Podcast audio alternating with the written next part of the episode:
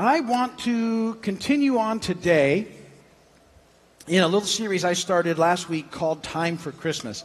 And my hope in this series is to encourage all of us to slow down a little bit and, and remember what we celebrate and not let it be all about just being busy. And we tend to get these big to do lists, and there's things we have to buy. And uh, unfortunately, when we do that, it often becomes more about us trying to get it done than really sort of staying engaged and being a part of it. So take a little extra time this year. Make sure you, you sit down and have that cup of coffee and take a break and enjoy your, your friends and your families and, and, you know, just remember the reason and think about Jesus and what he's done and how amazing this time of year is.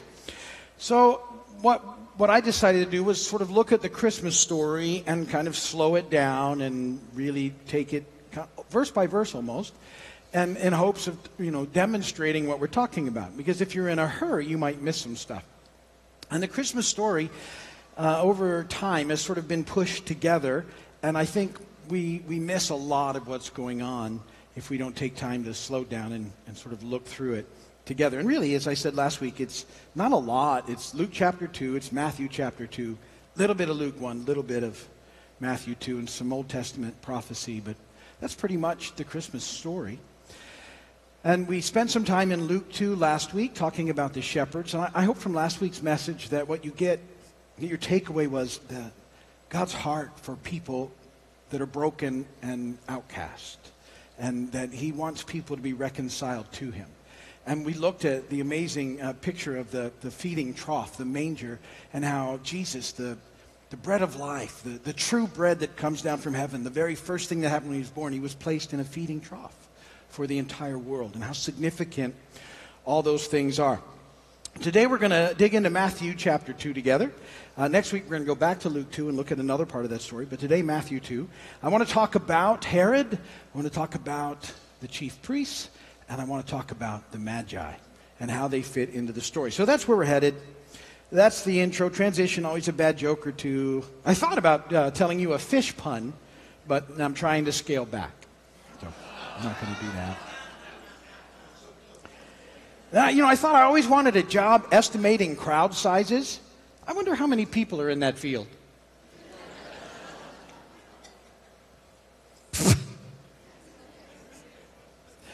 that bomb last night, I must have told it better. The inventor of autocorrect died recently. His funeral is next monkey. autocorrect. Scripture reading. Here on purpose.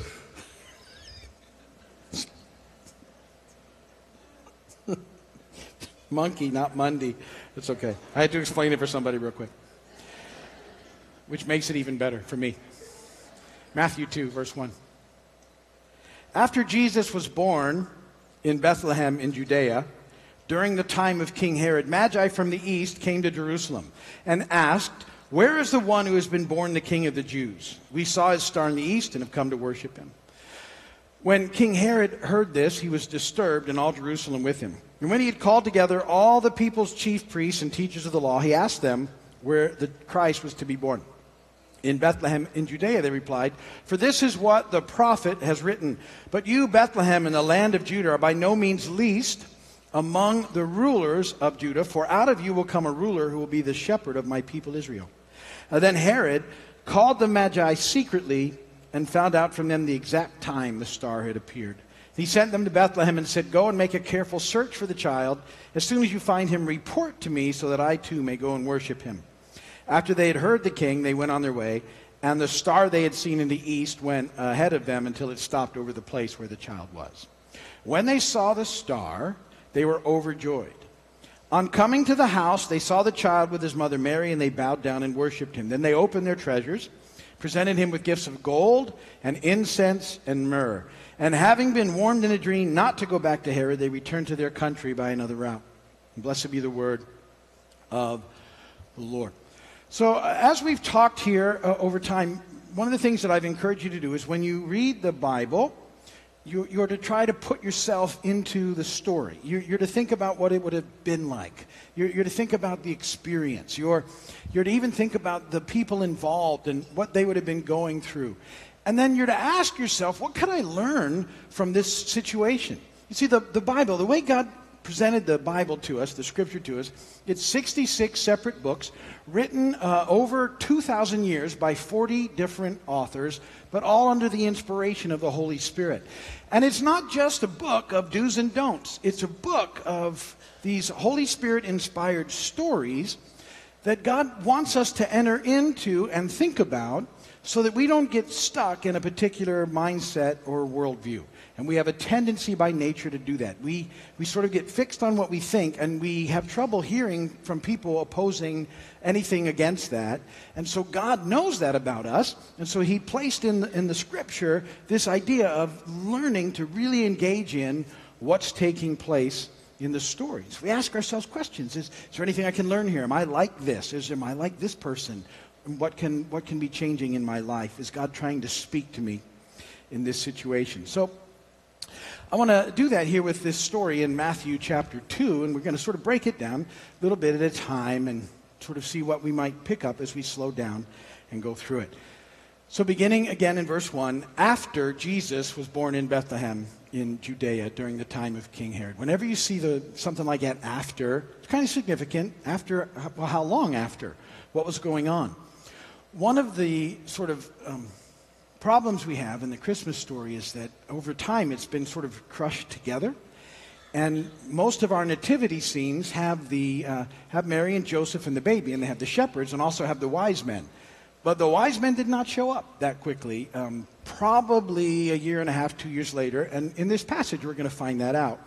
So you need to be thinking about that, that they all didn't arrive at the same time, at the same place, at the stable. Uh, there was a time gap there. So after, and hopefully we'll learn about how far after after this. So let's start verse uh, 1 again. After Jesus was born in Bethlehem in Judea, during the time of King Herod, Magi from the east came to Jerusalem and asked, Where is the one who has been born king of the Jews? We saw his star in the east, and we have come to worship him. Now, this is the time of King Herod. We find that out. Herod um, was an evil person, and he um, referred to himself as the king of the Jews, but he shouldn't have. There, there was no way that uh, he could be the king of the Jews. He was in the wrong family line. He didn't come from the line of David. Uh, what he had done was politically, he had hooked himself up with Rome, and uh, they had made him king, and then he had um, systematically killed uh, anyone in his family who might try and take a run at the throne. And that's how he became king and maintained his kingdom. And so we have that going on. So it's pretty significant now when some people show up, start saying we're looking for the king of the Jews, and uh, Herod calls himself that, but he's not who they're looking for. So already Matthew is weaving some drama into the story for us. And then we have the wise men, the magi. And I want to make sure that you, when you're thinking about them, you sort of have in your mind what they're like. Um, they, they came from Babylon. It's about a four month journey. Um, we know historically, culturally, they would have been dressed in very beautiful colors. Like if you ever seen Aladdin or something, the, the blues and the golds and the fancy clothing, um, this would have been their dress. There would have been more than three, by the way, so I, I hate to mess with the story again, but they did bring three gifts, but they would have traveled in a large group for safety's sake. They would have been very well armed. They didn't come on camels, they came on steeds because that's what they had in Babylon. And this would have been a very impressive group, probably of hundreds, who show up on the scene. And so you, you sort of need to be aware of that as you're reading into the story of who's showing up here in the process. And the, the Magi, they were astrologers which means that they look to the stars. Now, we're going to tie this in later, but God has told us not to do that for advice, and yet somehow He's using this for them, but I'll tie that in to the story later. So they show up on the scene, come in this big group. Um, um, we're here, they said, to find the one who's been born King of the Jews. We saw his star in the heavens, and we've come to worship him. Big deal. So, Herod, not your star, somebody else's star. Where is he? And it says in verse 3 King Herod heard this and he was disturbed. In, in, the, in the original language, he was shaking. I don't think he was afraid, I think he was mad. Because all of the work that he'd done to manipulate his way to be king seemed to be threatened, and he wasn't going to let anybody threaten all of his manipulation and murdering and everything that he'd taken place to get to where he was. So he doesn't know how to answer them. So, in verse 4, it says, He calls together all the people's chief priests and teachers of the law, and he asked them where the Christ was to be born. Again, pretty interesting. Here, the one claiming to be king of the Jews has no idea about this and has to refer to the chief priest. Herod, this is Herod that's rebuilding the temple, by the way, and making these big claims about himself. He's all shaken up by this crazy group of people that's shown up, demanding to know where this king of the Jews is. And he can't just say in front of everybody, it's me you're looking for, because they've already said, no, it's not your star that we saw. So he calls the chief priests together. And uh, they look into the scripture and they, they come to a place in Scripture in Micah. Uh, chapter 2, verse 5, and they, they go and open the word and they tell them, and we have it recorded for us in uh, uh, Matthew 2, 5, and 6. In Bethlehem in Judea, they replied, For this is what the prophet has written. But you, Bethlehem, in the land of Judah, are by no means least among the rulers of Judah, for out of you will come a ruler who will be the shepherd of my people Israel. So long before these events, the prophet uh, Micah had foretold that it was going to happen. And the chief priests and teachers of the law, they knew where that was in Scripture, and so they opened the Scripture and they give this advice. And we find they get some really good information here because we've opened the Bible. And the Bible has and always gives us the truth, and we're finding out where Messiah or Christ is going to be born because they opened the Bible and they went there. Verse 7 Then Herod called the Magi secretly and found out from them the exact time the sun, the, the star, had appeared. Herod wants to know. Now, start thinking something sneaky here. Now, we can look backwards at the story. We know Herod wasn't a good guy, but even then, you should be thinking, what's that all about? Why did he have a secret meeting? All this public stuff was going on. And why was it so important to know when the star had appeared? So he's got something devious he's up to, but we know that. Verse 8 he sends him to Bethlehem and he says, Go and make a careful search for the child. And as soon as you find him, as soon as you find him, report to me so that I too may go and kill him. That's not what he says. the scripture says worship him because that's what he said, but that's not what he's thinking. He's going to go and do like he's done to all his rivals. He's going to take care of that situation. So we see that happening in the process. Verse 9 And after they heard the king, they went on their way. So the, the Gentile astrologers from Babylon have been revealed scripture about where Jesus is, and they go to find him. But guess who doesn't else go? The chief priests and the teachers of the law. They won't make a six mile trip to go and find Jesus. See, they, they know the book of the Lord, but they don't know the Lord of the book. And so they won't move in the process. And that's very significant that you see that in the story. Verse 9 again. After they'd heard the king, they went on their way. And the star they had seen in the east went ahead of them until it stopped over the place where the child was. Very interesting. The star they'd seen in the west went ahead of them until it stopped over the place where the child was. And when they saw the star, they were overjoyed.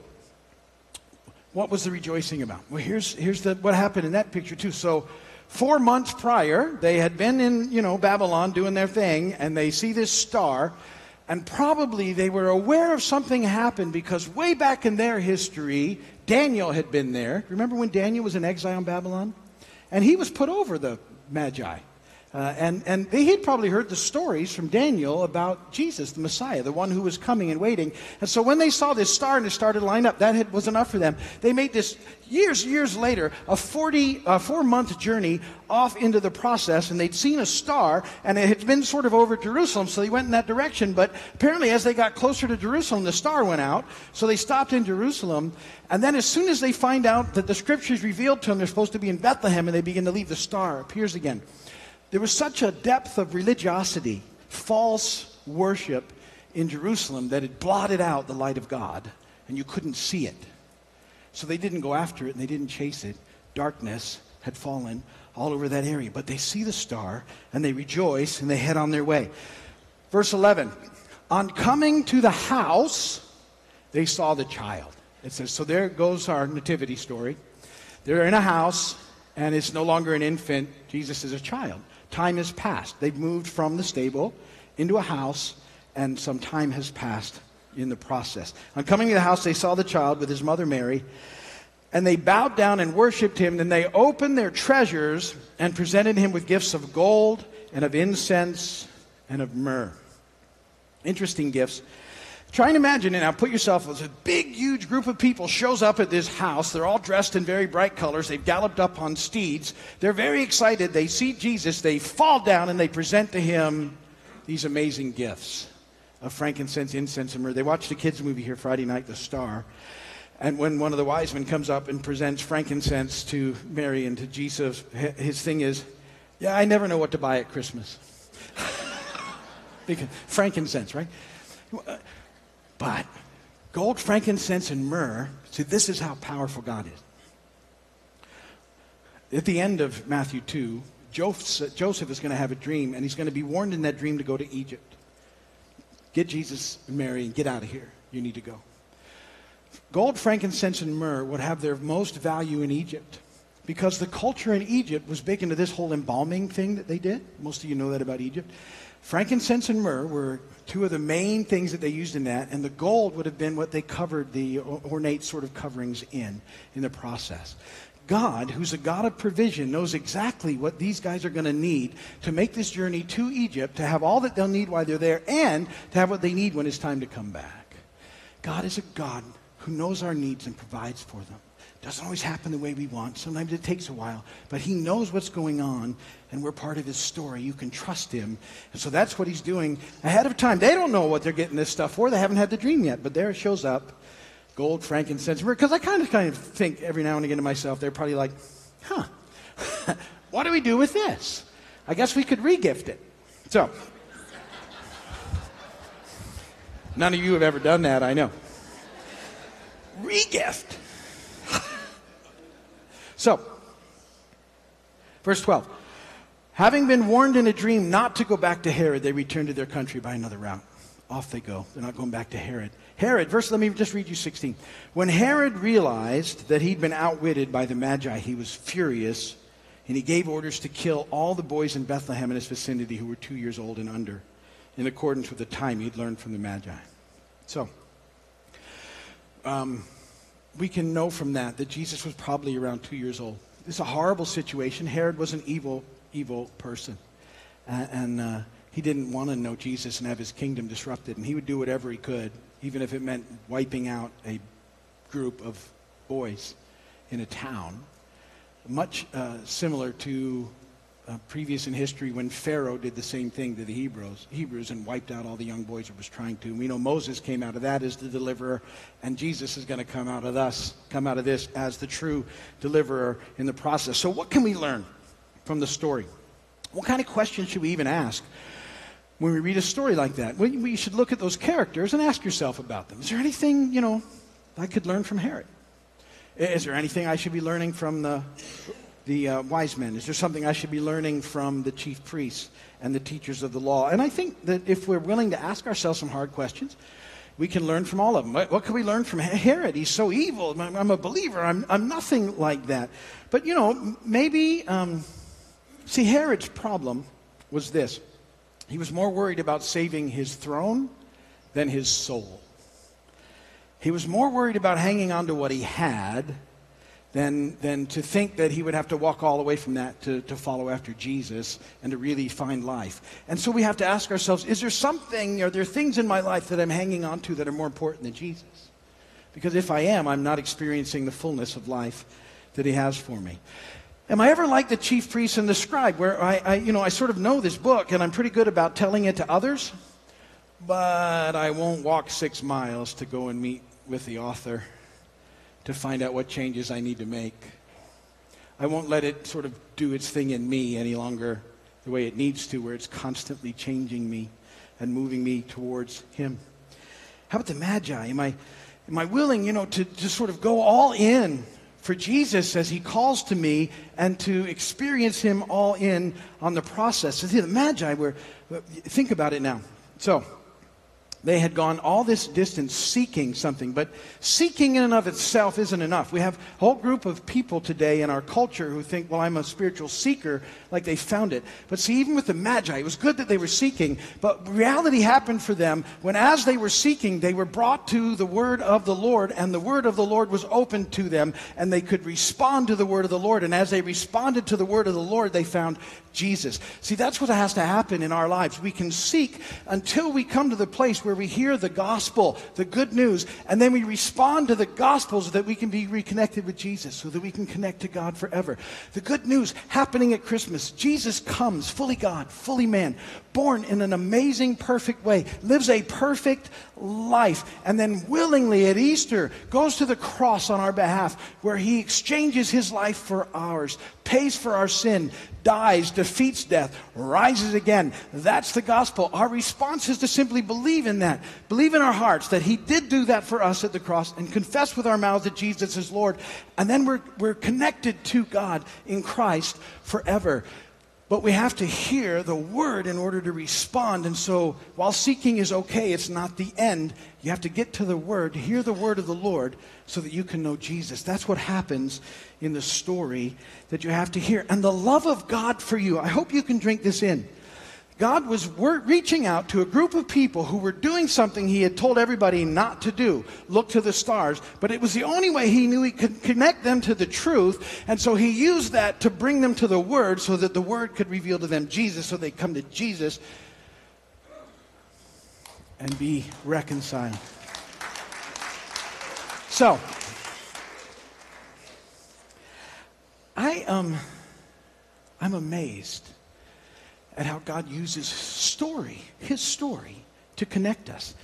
And this is a lot. There's a lot of pieces in play here in this story. All the things that are happening that we've been reading about shepherds and angels and wise men and censuses and taxes and good people and not so good people and people that are listening and struggling, all that stuff. God's using all of that because He cares for people and He does that in our own lives. Alice and I, you know, I, a quick story, but before we had come to know the Lord, me ever, and Alice had had an experience when she was like 12, but we had walked in a different direction. In our mid 20s, um, God was there knocking on the door again, so to speak, or for the first time for me. And, and uh, she kept getting invited to this Bible study by this group of folks that, and I didn't want her to go. It was at night, and I didn't know any of these people. I didn't want her to go. I still work nights, running nightclubs and stuff. And so I'd say, you know, I'm not really comfortable with that. And so it's, uh, you know, it's too bad it's on a night that I work. And then miraculously, this Bible study that met on the same night for virtually ever changed nights. And uh, that's not miraculous. That's. So all of a sudden now it's on a night when I'm off, so I've lost my excuse to go. So I have to go. Fine. And I go in. I don't know if you've ever been, maybe you're being like that right now. You've been dragged into something I didn't want to go to, so I was like this, trying to get the face right. They start talking. So, long time ago now. That was 1985. And I'm sitting there, and I remember clearly the one scripture that I heard was faith comes by hearing, and hearing by the word of God. That's what they were talking about. Didn't mean a whole lot to me, but there was enough there that as I just sort of took that in, all of a sudden God began to reveal to me all the times that He'd been there for me in my life, even though I didn't know Him. And it was pretty spectacular. And so we left that study, and nothing happened there, and we, we went home. And uh, that night, I, I just got down by the side of my bed. And this, I didn't know how to pray. I just said, okay, Jesus, if you're real, I'm yours. I went to bed. I woke up different. Certainly not perfect by any stretch of the imagination, and those of you who know me would attest that, but different. Something had changed radically. Radically. And, and Alice, without me knowing, she'd done the same thing at the same night. See, that's part of this huge story that's taking place that he's weaving us into. And he wants that for all of us. And, and I brought that up this Christmas on purpose as we're heading towards Christmas. Some of you, you're here and you've never opened up the most amazing gift that's ever been offered you, and that's his life in Christ. And, and we, we get it by responding to what we've heard, that, that we see God's links reaching out to us in Christ. And so we respond to that. And, and you know, we generally say a little prayer like, Lord, I, am a sinner. We, we sort of admit, I've gone my own way. Would you forgive me? And he does. And then in faith, we invite and accept Jesus into our heart and lives as Lord and Savior, and it changes everything. Well, I say that to you all the time so that you know that. But on this particular day, I'm going to do just something a little different here at the end, if you'll bear with me. In just a moment, and I won't do it long, I'm going to ask you to bow your heads, close your eyes, because I want to invite you to open the gift. And if you've never prayed that prayer, I'm going to encourage you to do that with me. In a moment, everybody will have their eyes closed. I'll ask you to slip your hand in the air so I can see it. I'm not going to bring you up or anything. But, but some of you need to unwrap this gift that's been given to you. And the story is that you're here today, not on accident, but on purpose, because He's directed you here for this moment. And so this just may be your moment. So let's do this. And I, this won't last long, I promise you. Best bow your heads and close your eyes for a minute. And today, if if you would say, you know what, Steve, I want to pray that simple prayer with you and unwrap the most amazing gift ever this gift of Christ in my life, eternal life. Would you just slip your hand in the air so I can see it, so I can pray for you? There come hands all over the building. Slip it. There we go. Praise God. All right, you can put your hands down. We're going to pray a prayer, and I'd encourage everybody to pray. Families do things together. Simple prayer. Pray after me. Lord Jesus, please forgive me of all my sins. Come into my heart. Be my Lord. Be my Savior. In Jesus' name, amen and amen. Let me pray for you. Father, I pray for each person here and ask God that you would just bless them and all those who responded to that prayer, Lord, fill them now with your Holy Spirit. Refill all of us, God, as we rejoice with the angels about people coming to know you. You are such an awesome and amazing God. And we love you so much. In Jesus' name, amen and amen. So